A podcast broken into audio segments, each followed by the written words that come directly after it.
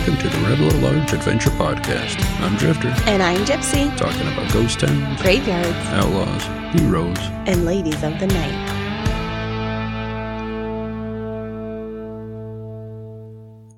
Howdy, folks. Thanks for joining us for yet another adventure. Today, we're making a stop in the middle of nowhere, otherwise known as Ogallala, Nebraska, to visit a historic Boot Hill cemetery wherein lies the remains of the rowdier times in the town's history. So before Nebraska was ever a state, it was owned by the French First Republic. In 1803, the United States purchased 828,000 square miles from them. France sold this land, but they only lived and had control over a small portion of it, and this area was located in the state of Louisiana. So the rest of the land was inhabited by Native Americans. This purchase gave the United States the ability to expand further west and try to wager deals with the Native Americans for the land. To give you an idea of how large the land was, it covered most of Louisiana, all of Arkansas, Missouri, Iowa, Oklahoma, Kansas, Nebraska, and South Dakota. It also covered small parts of Texas, Colorado, Minnesota, North Dakota, Montana, Wyoming, and two Canadian territories, Alberta and Saskatchewan. I had no idea it was that big that the area covered. Yeah, I think that whole thing was the Louisiana Purchase. Mm-hmm. Yep. Well, with control over the land, folks started moving out west. By the 1860s, there were several Pony Express stops along the trails, with one of them being Sand Hill Station or Gills, just outside of Ogallala, Nebraska. The Pony Express stop turned into the Union Pacific Railroad stop by May 24th, 1867. The stop was located in what would soon be the heart of Ogallala. This area was used by the Oglala or Oclada Sioux, being the natives at the time, uh, for seasonal hunting. The day the railroad reached the area, the Sioux were so upset that they attacked the workers and killed three of the men. These men may have been the first to be buried in what would become known as the Boot Hill Cemetery. Yeah, they said that travelers along the trail could have very well buried people there, hmm but there was no way of knowing. No clear definition or marking. Yeah. And a lot of them were just buried without being marked as well on the trails. hmm Yep. Maybe a pile of stones marked them, and that was it. Yeah. So they they're speculating these were the first ones there. Hmm. so when a cemetery is first established, the town folks will agree on the area to be designated as a cemetery. But since there was no actual town at the time, the men simply chose the area due to the fact it was up a hill. There was no name given to the cemetery because they didn't think the town would turn into what it did. hmm Over time, with more burials, the cemetery became known as the Boot Hill Cemetery. Yeah, I like it. hmm Some of the first white settlers to the area was Louis Oftengarten, arriving with the U.S. Army. In 1869, he built a dugout and opened a trading post store. That's all you need to open business back then. Dig a hole.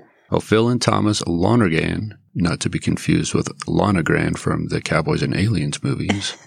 Uh, these were two brothers who worked on the construction of the rail lines. Loved the area so much that after they were finished working, they went to Texas, got them a herd of Texas Longhorns, and came back to settle and ranch the area. Edwin M. Searle was working for the Union Pacific Railroad. They sent him to run the telegraph at Alkali Paxton along the railroad stop. This area was little more than a water tower and section house. Kind of odd that folks would just want to live there. Like, oh, Yeah. oh, this is perfect. Yeah. and Texas ranchers were looking for ways to move their cattle farther north for more land to graze on. Nebraska was a good place for this, and it wasn't too far. The only problem was the farmers in Schuyler and Kearney County didn't like the cattle coming on their land to graze. No free grazers. Nope. Settlers began complaining to the legislature that the cattle were destroying their crops. The farmers wanted the cattle in fences, and the ranchers wanted the farmers fenced off. No one could agree on anything. In 1870, the Herds Law Act was passed. Under the new law, everyone had to keep their stock from the crops of other people or pay damages. If anyone found stock in their crops, they could take the stock and hold it until the damages were paid. This law made it possible for poor people who could not afford to fence off their land a place to raise crops. hmm Well, with ranchers not able to let the cattle roam free in the eastern part of Nebraska that was quickly being filled up with farmers, Union Pacific had to find a new place for a shipping point for cattle. They chose Ogallala. Because of its dry climate, farmers felt it wasn't a suitable place for farming. So little did the ranchers know the Lonergan brothers' cattle were doing quite well in the area. In 1873, those living in the Ogallala area petitioned Governor Robert Furnas to create a new county. An election was held on Saturday, May 3rd at Lewis Aufdengarden's house to decide the county officers. E.M. Searle, James Miller, and John Dowd were elected as county commissioners. Lewis Aufdengarden was the county clerk. Scott Keith was the probate judge. Robert Law was the county treasurer. A. H. Bradley became the sheriff. George Van Camp was the superintendent of schools. And lastly, John Gordon was the surveyor. The county name was chosen as Keith County, named after a local rancher. Ogallala was then selected as the county seat, and it is still the county seat today. So the next year, 1874, the Union Pacific Railroad built cattle pens to hold all the cattle and cattle loading chute just west of Ogallala. They anticipated all the cattle coming up into this area to graze and felt this would be the best place to store the cattle until they were ready to go east to be auctioned or sold to butchers. By 1875, roughly 50 to 75,000 cattle reached the cattle pens in Ogallala. Within five years, that number doubled. It's crazy. I mean, we were talking about it last night and then bringing in those herds of cattle on the street and how long it would take to push it through the town. When we were saying shut the town down the whole day, day. if not more. I mean, when you've got 75,000 cattle, and then Mm-hmm. if that number doubled, so 150,000 herd of cattle coming through, yeah. it's insane. It's it would just be all like day. an ocean. yeah. You can't see the end of it. Yeah. It's wild. Well, the next unfortunate soul to be laid to rest in the Boot Hill Cemetery was Robert Webster. He was a Yankee boy who, after the Civil War, went to work in Texas as a cattle driver. When he finally arrived in Ogallala, he headed to the North Platte River to wash off the dusty trail. While bathing naked and unarmed in the river, he was gunned down by a fellow cowhand who went by the name Woolsey. Some sources say he was shot just because he was a Yankee and Woolsey was a Confederate soldier. Another story I read was Woolsey was dressed up like an Indian and went after their African American cook who was out hunting and tried to kill him. While Woosley was firing at the cook, Webster was firing his gun at Woosley. The cook ran back to camp for help and was not harmed. When Woosley found out that Webster was shooting at him, this upset him, so he killed him. Robert was laid to rest in the Boot Hill Cemetery until his sister found out he was killed. She arranged to have his body moved back to Michigan. hmm Yeah, either way, he was killed, whatever the story was. Well, as more cattlemen started to come to the area, the town realized they needed to become a bit more civilized. On November 23rd, 1875, B.I. Hinman, Guy Barton, and M.C. Keith, not like M.C. Hammer, just probably Michael Kors, something like that. Anyway, they filed a plat to form the town. A free lot was given to anyone willing to build a business. It's a pretty good incentive. Yeah. All the businesses were located south of the railroad tracks. The stores fronted what was called Railroad Street. Lewis Oftengarten built a general store on the corner of the intersection of Railroad Street and the trail leading south to the Platte River. This is the cattle herding trail. So Mhm. when they come in with their herd, he's the first one they see. Yep. Brilliant. Well, several saloons began popping up along the street with names like the Cowboy's Rest and the Crystal Palace. Not the same one that's in Tombstone. Uh, the last building on the street was a hotel built by S.S. Gast. Uh, he called it the Ogallala House. It consisted of a dining room on the main floor and rooms to let upstairs. The hotel was always booked up and full during the summer months. Gast's wife was the cook, and it was said she made the best meal in town. What do you think her meal was? Um, you said meatloaf last night. I said meatloaf. yeah.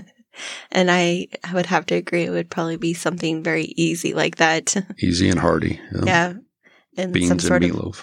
cornbread or, Yeah. you know, some biscuits. hmm hmm Yep. So the town also got to work building a jailhouse for all the rough cattlemen heading into town. Lewis Offengarden built the stone jail from the local sandstone quarried from the surrounding hills. When the building was completed, it was said to be the finest jail west of Omaha. It was quickly found out that the building was not big enough for the amount of men being arrested. Well, to give you an idea of how the town of Ogallala functioned during this time, we need to kind of explain the cattle trail. So men would bring cattle up north from Texas. There were several trails that they could take. The Goodnight Loving Trail would go through New Mexico, Colorado, and end in Wyoming. The Western Trail, or sometimes called the Texas Trail, would go through Oklahoma, Kansas, Nebraska, and South Dakota. The Chisholm Trail would go through Oklahoma and end in Kansas. And finally, the Shawnee Trail would go through Oklahoma and end in Missouri. And if you're a fan of old Western dime novels from Zane Grey or Louis L'Amour, the Chisholm Trail would sound pretty familiar to you. Yeah, that's what you were saying last night. Mhm. So then I feel like I need to read their books. There's lots of them, lots and lots. we found some at the antique store that one time, remember? Mm, yeah, she wanted way too much for him, though. Yeah. The men would bring cattle up from Texas in the early spring, and by June, the men would arrive in Ogallala. During the summer months, the town was full of a 100 or more cattle drivers, as well as 10 to 12 herds of cattle. It was difficult for men to find a place to sleep or eat. Most men ended up sleeping outdoors on the ground. The ladies of the night would also come into town around this time to work. The cattle hands tended to be young men, and after being out on the trail for a few months doing nothing but watching over the cattle, they began to get a little bored. And once they arrived in town, they felt that they now had a chance to let loose. Mhm. They had money to spend, bar rooms with ladies to visit, and gambling tables to try their luck at. Yeah. So t- we were talking about this as well from that 10 to 12 herds of cattle, but it was 50 to 75,000. Yeah, and then it doubled within five years. Yeah. So if it's just 10, that's 750 cattle per herd. Yeah. Insane. And then doubling. Yeah, and I don't Just know insane. how many ranch hands they would or, or drivers they would have All of them in it. that have them all. You'd need them all. yeah. yeah. Well, the men would stay in the area until late August, some as long as November if they were going to push the weather a little bit, and then most would head back to Texas. The floaters, gamblers, tradesfolk, and dance hall girls, who made up a large portion of Ogallala's transient population, moved on to Omaha or Cheyenne to spend the winter there and would come back the next spring. And I thought that was funny because it's still cold. hmm it's not going to be a nice, pleasant Yeah. winter in either Omaha or Cheyenne. Yeah, it's not like they're we're going to Florida for the winter, you Yeah, know. it's like follow the other boys back down to Texas. well, from November until late spring, Ogallala was a quiet little town. Only one hotel, one supply house, and one saloon stayed open during the winter months. The year 1877 brought excitement and more crime to the town. William Campbell came to Ogallala from Texas with the cattle drives. When he arrived in town, he went to the guest house for dinner. When he walked in, he saw the two Moy brothers ordering food. Both brothers ordered a meal of baked beans, and when Campbell heard it, he yelled out, Just what I thought. A bunch of damned Yankee bean eaters. the brothers ignored Campbell as he continued to yell at them during their meal. Once they were finished, they got up and went to the cowboy saloon for drinks. Campbell followed the men to the saloon, yelling at them the entire time. Campbell then grabbed his gun and the Moy brothers followed. Shots were fired, and when the smoke cleared, a few bystanders were injured, and Campbell lay dead on the floor. That'll teach him to talk shit. Yep, Campbell was next to join the boot hill. Dun dun dun. Joel Collins and Sam Bass arrived in town in 1877. Prior to arriving in the area, Joel was working as a bartender in San Antonio when he met Sam Bass. Sam was working for the sheriff in Denton County. During his time working for the sheriff, he acquired a racehorse. Soon his interest turned to racing, and he was forced to make the decision to either sell his horse or stop working for the sheriff. Like any responsible young lad, he quit his job and moved to San Antonio a rebel at the best. Well, Joel Collins was getting ready to move a head of cattle up north, and he hired Sam to help him with the move. When the men arrived in Ogallala, they sold the herd of cattle, and rather than return to Texas to give the money to the cattle owner, they decided to split the money and head to Deadwood to try their hand at mining. Between their gambling and poor mine investments, the men lost all the stolen money. Oops. yeah, I guess you can't give it back to him now. Nope. The pair partnered up with Jack Davis, Jim Berry, Bill Heffridge, and Tom Nixon and became known as the Black Hill Bandits. The group then started robbing stagecoaches. Four of the robberies were successful with no one being harmed, but on the fifth attempt, one of the outlaws killed the stage driver, Johnny Slaughter. The bandits decided after that the money they were getting from the stagecoaches just wasn't enough and set their sights to bigger robberies. Do you know what it'd be? trains. Yep. Yeah. Well, the crew headed south and set up camp just outside of Ogallala around September 1st. They then headed into town and got a corner table at the Crystal Palace and began working out the details of their next big robbery. On September 18, 1877, the men made their move to rob the eastbound Union Pacific 20 miles west of Ogallala at Big Spring Station. The bandits made off with $60,000 of freshly minted $20 gold pieces, 450 bucks from the mail car safe and about 1300 bucks from the passengers as well as four gold watches. Yeah, so the take equals just over 1.7 million today. That's a good haul for four people. hmm Well, when word got to Ogallala of the robbery, a posse was formed to catch these fellas. It was said too when I was reading about the train robbery Mhm. that the $450 was in the safe, but the $60,000 of the $20 gold pieces were in boxes and just like in where the cargo stuff goes. Yeah, they would have locked that car, but they wouldn't have had a safe big enough for all that. They didn't even lock the car. They just put Oh. the money in there thinking that nobody would be wanting Yeah, to rob them. It's fine. And the men didn't even know that the money was there while they were refusing to open the safe. They started going through all of this stuff and they found that. Wow. so they would have been $60,000 shy if they didn't know. Yeah. Yep. so a $10,000 reward was put up by the Union Pacific for the capture and return for the money. So that 10 grand would be about 275 grand today. Joel Collins was identified as one of the robbers when he was recognized by a old friend who picked him out on the, on the train like, "Hey, you look familiar." Bill, is that you? Meanwhile, M.F. Leach, the owner of a store in Ogallala, identified the man when a piece of cloth was found at the scene. The cloth was used to cover the faces of the robbers and was purchased at his store. Leach saddled up his horse and headed south to Texas, where he knew the men came from, in an attempt to collect the reward money. Leach traveled all over to find the men, only to find out he was a few days shy of catching them and they had already been captured. When he returned to Ogallala with no reward money, the town had an unexpected present for him. He was elected the new sheriff. like it or not. Surprise. Well, for five years, Keith County had tried to put a sheriff in place that would last. It's going to have a tough job out there. yeah, I mean during the winter it'd be fine, but it's when, yeah. yeah. it's when all the crazy cattlemen come in. You're like, I can't do this on my own. Yeah. Yeah. It gets a little rough and tumble. I pretty quick. also read too that they didn't really pay their sheriffs much money. Yeah, back then a lot of the sheriffs were paid very minimally, and Mhm. they would get uh, money from the warrants that were served and brought Uh. in, basically. Okay.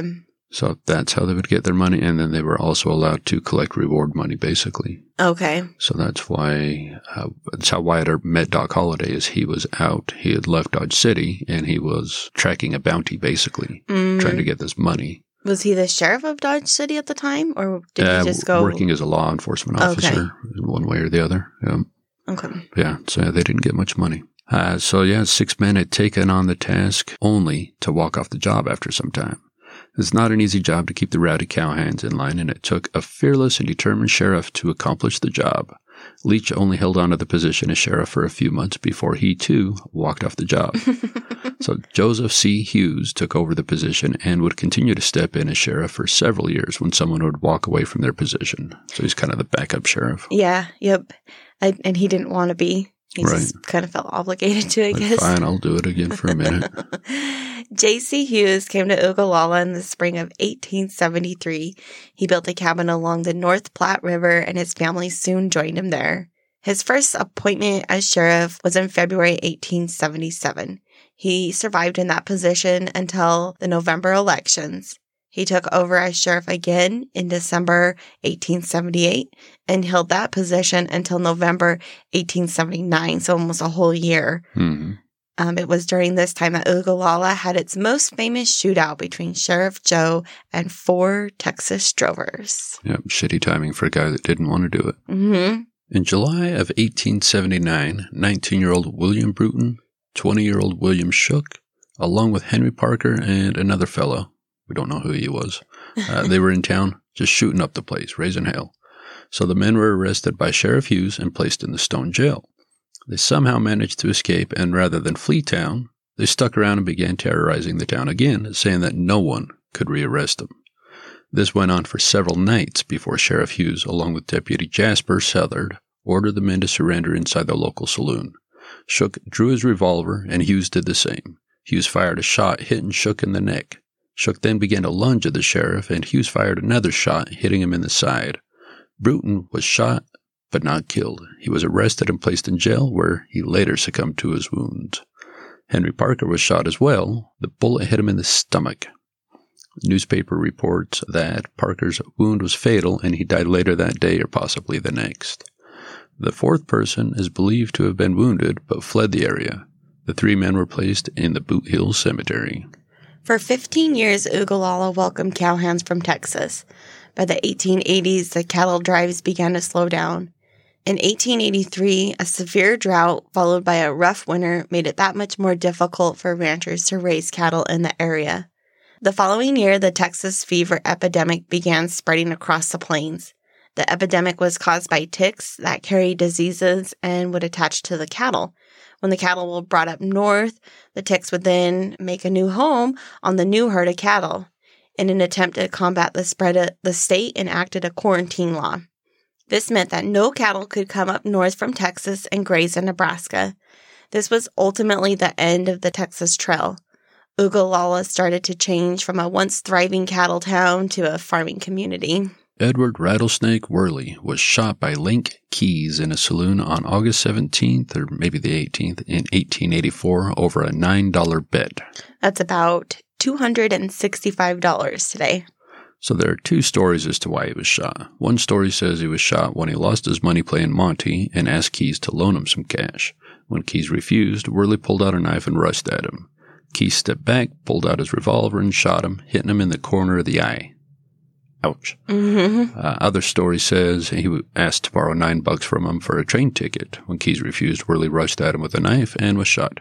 Though the stories differ, it still remains true Keys shot and killed Rattlesnake, making his new home in the Boot Hill. The following year, in late August, George Orman was killed by Jack Keys during a gambling dispute. Jack Keys was the brother of Link Keys, the man responsible for killing Ed Rattlesnake the year prior. George was laid to rest in the Boot Hill Cemetery and was possibly one of the last burials in that cemetery. That Keys family's got some issues. A little bit of anger. Yeah. All right, now that we got Marley done chasing her rabbits and resettled, we can continue. So in 1886, the town developed the new Ogallala Cemetery, with the first burial being in February of that year. Around 1890, remains were transferred from the Boot Hill Cemetery to the current cemetery. Many of the longtime residents that have had family buried in the Boot Hill didn't want their kin next to outlaws and drifters that populated the Boot Hill. We see this a lot. yeah, I was gonna say that's kind of a normal thing in other towns too. Yeah, the Boot Hill in Virginia City, Montana did Mhm. exactly that, leaving just a handful of outlaws for the most part up there. Yep. It's thought that when the city opened the new cemetery, that roughly 48 folks were laid to rest in the Boot Hill. Yet it's likely more were buried here. They just weren't the best record keepers back then. Yeah. When the town established the new cemetery, Boot Hill was forgotten about. The town wanted to move past its rough and tumble days of cowboys running amok to a more civilized town. The cemetery was eventually fenced off and forgotten about. Over time, the town children began to use the hill in the winter to sled down it and made a game out of avoiding the headstones. which was a game of avoiding, meaning that more often than not, they probably did not avoid. them. yeah, yes. I'm sure they destroyed a lot doing all that. By 1930, the elements had pretty much destroyed what was left of the cemetery. In the 1960s, JCs ordered a group of people to try and preserve the cemetery. Jay Z did that? No JCs. Oh, word. I know my pronunciation is a little uh, off sometimes. JC. He was doing a lot back then. I didn't even Yeah. know he was that old. Cool. Good job, JC. Yeah. He knew the hard knock life. Well, the group began cleaning it up, planted trees, and did what they could to repair the headstones. As repairs and research was being done to the cemetery, they were able to discover stories about those that were long forgotten.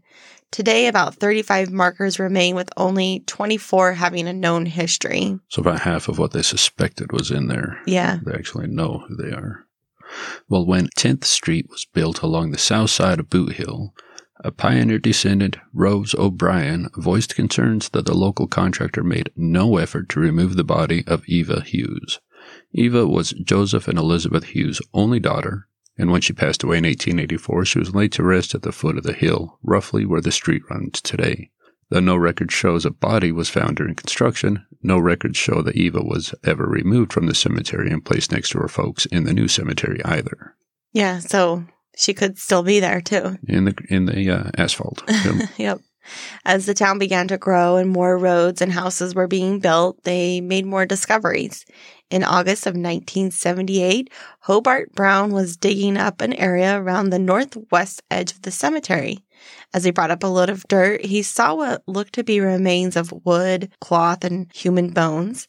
The chief of police came out to see what it was and discovered a coffin lid with the letter W on it. He then found boot heels and a handkerchief with the name Craig Waxman embroidered on it. Well, the group continued to dig around the area, and three more bodies were discovered. Two of the graves were men wearing brown wool suits.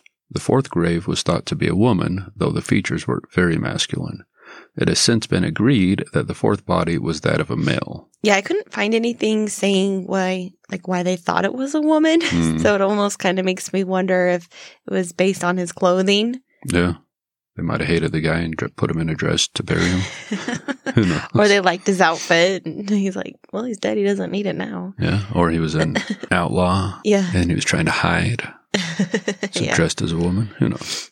Well, as more research was being done on the bodies by UNL's anthropology department, they came to believe that these men may have been the three cowboys killed in July of 1879 because the wounds matched what was recorded about the men back then in the shootout.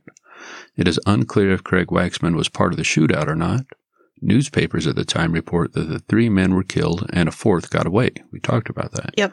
It is possible that Craig was the fourth man and he eventually died from his wounds and brought back to Ogallala to be buried in the Boot Hill Cemetery next to his uh, partners in crime. Yeah. Which would make sense Mhm. why he would be on the top. They would have found him first, being the last buried. Yep. And if he was found weeks later, they're not going to just redig a new hole. They'll just kind of get yeah. what they can out easily and put him there. Yep. Bury him back on top. That soil might have already been loose enough and just Yep. dig a shallow grave and plant him. Uh huh.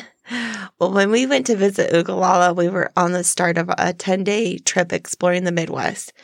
We did not plan to stop there, but when we saw a sign that said Ogallala, we were reminded of a time when we were in Virginia City, Nevada, and we heard this couple talking about the town and they were making fun of the name and how funny it sounded. hmm So Drifter always asks me when I see something on the road if we should stop. Often I say no, but lately I've been trying to be better and say yes because I think we miss out on a lot of things when I say no. hmm Well, this was one of those times that I said yes.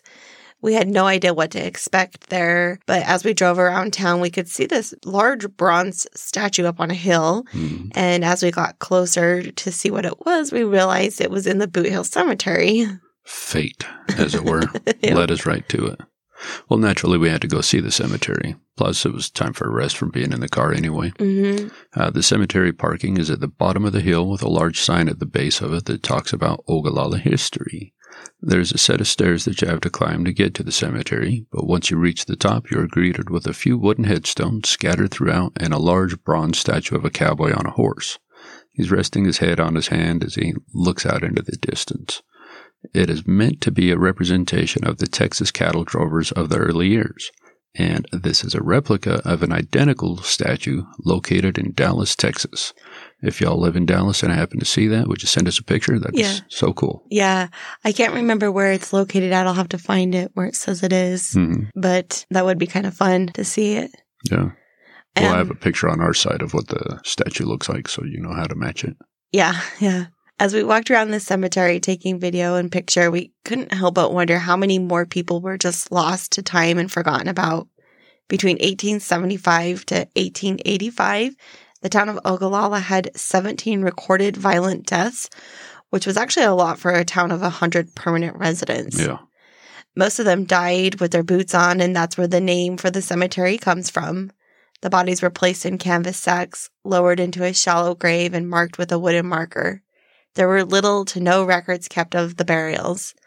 The cemetery is very peaceful and well maintained now with nice walking paths and large trees for shade. Yeah. It's actually a really cool setup they have out there. hmm They have a uh, walking tour map. Yep. So each station you can kind of walk around and read the history, a, Yeah. a brief of it anyway. Well, we want to share one more story about someone who was buried in the Boot Hill. There are many more souls up there that have stories to be told, but this gal's story is a bit of a legend in town. Sarah Miller was married to Bernard Miller, who happened to be a local rancher. She was 24 years old when she was given birth to her baby, but tragically, she did not survive, and neither did her baby. She was laid to rest in the Boot Hill on August 2nd, 1878. In 1891, Sarah and her baby were removed from the cemetery to be placed in the new Ogallala City Cemetery. Soon after, a story about her started making its way around town. The folklore is that when her body was exhumed, Sarah had become petrified and looked exactly the same as she did the day she was buried. The story continues on that Sarah's body was so heavy that the men had to use a crane to remove her from the ground. Though her body's in the new cemetery, the Boot Hill Cemetery still has a headstone there for her and her baby. Yeah, it's the, um, if I remember correctly, the only one with a crib around it. Yeah. Yeah, I do recall a picture of that too. hmm Um, Well, making a stop at the cemetery was well worth it. definitely. When we finished up there, we made our way out of town and continued on our path. We have since come to find out that there's a lot more to do in Ogallala than just see the cemetery, and we cannot wait to have the chance to go back and explore the streets that the cowboys once wandered years ago. Yeah, I'd like to go see if the jail is still there. If not, at least find the location of it and whatnot. So, I yeah. think the jail, if I read right, is a museum now. Oh, yeah, that'd be super The cool. original gel uh, that Lewis built, it was either torn down or it was expanded on eventually over time. well, it was the finest one west of Omaha. it was. And then the the original courthouse was somebody's house, and then it got rebuilt, and then uh, rebuilt again. So they've had three courthouses. hmm Um, the new one looks cool, but not old. You know, it's like 70s style modern one. You know, Yeah. But yeah, there's a lot to do there. Their whole main streets turned into like a revamped cowboy town. Oh, yeah. hmm That's cool. Those are always fun. Yep. Love it. All right. Well, that kind of wraps up our adventure out to the uh, Boot Hill Cemetery in Ogallala. Yeah. So this is that time again when we do the uh, the dad joke. You want a dad joke? Do you want to give us a dad joke? I do. of course you do. I, I can't wait. So, what do you call a retired cowboy? Uh, yeah. What What do you call a retired cowboy? Deranged. Because they're out on the range and now he's not on the range, so he's deranged, but then he's crazy too.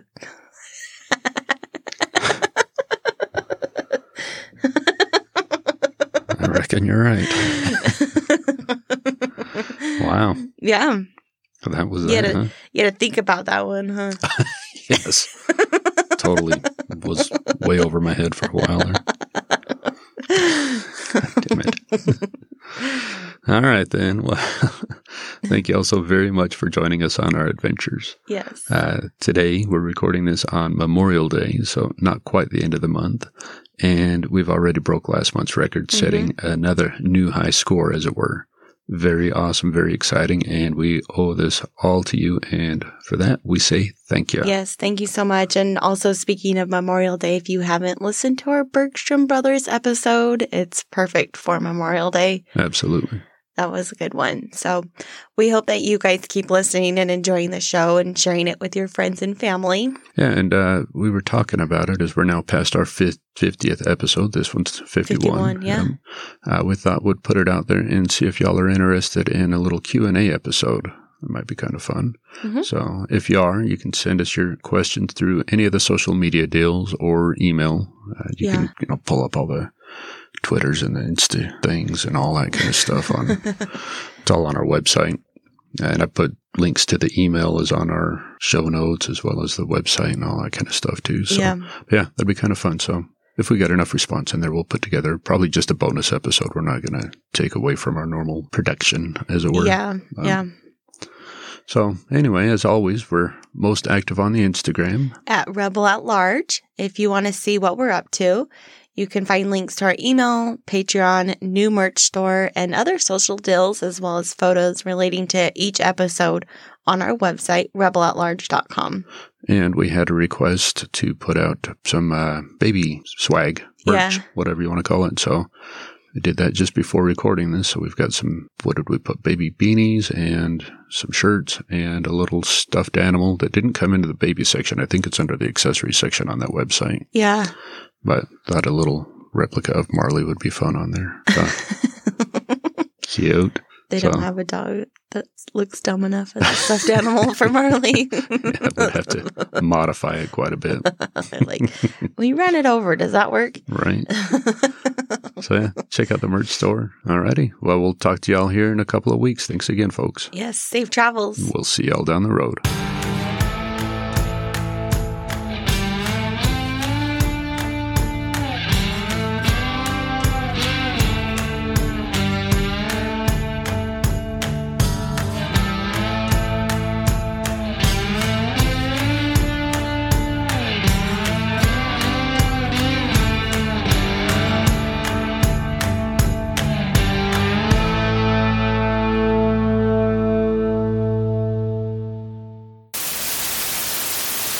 Try that again. Say that. Schuyler, Schuyler. Woosley. Right? Woolsey, Woolsey. Bill, what is his last name? Following. Either way, he was shot. Yeah. Though the stories differ. That's the truth fact of the matter. Okay, let's try that again. Can you hear Marley's asleep behind us? yeah. I need a microphone for her. Her head's down off the pillow. But her body's up. She's chasing rabbits. It looks like she's laughing. Such a peaceful moment here in the studio.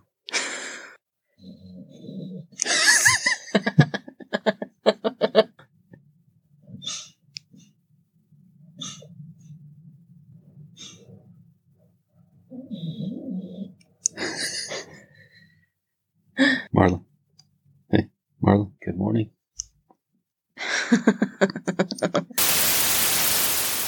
Well, when 10th Street, well, when 10th, The sheriff of police came out to see what it was. say that again. The chief of police. Yep. Just what I thought. A bunch of damned Yankee bean eaters.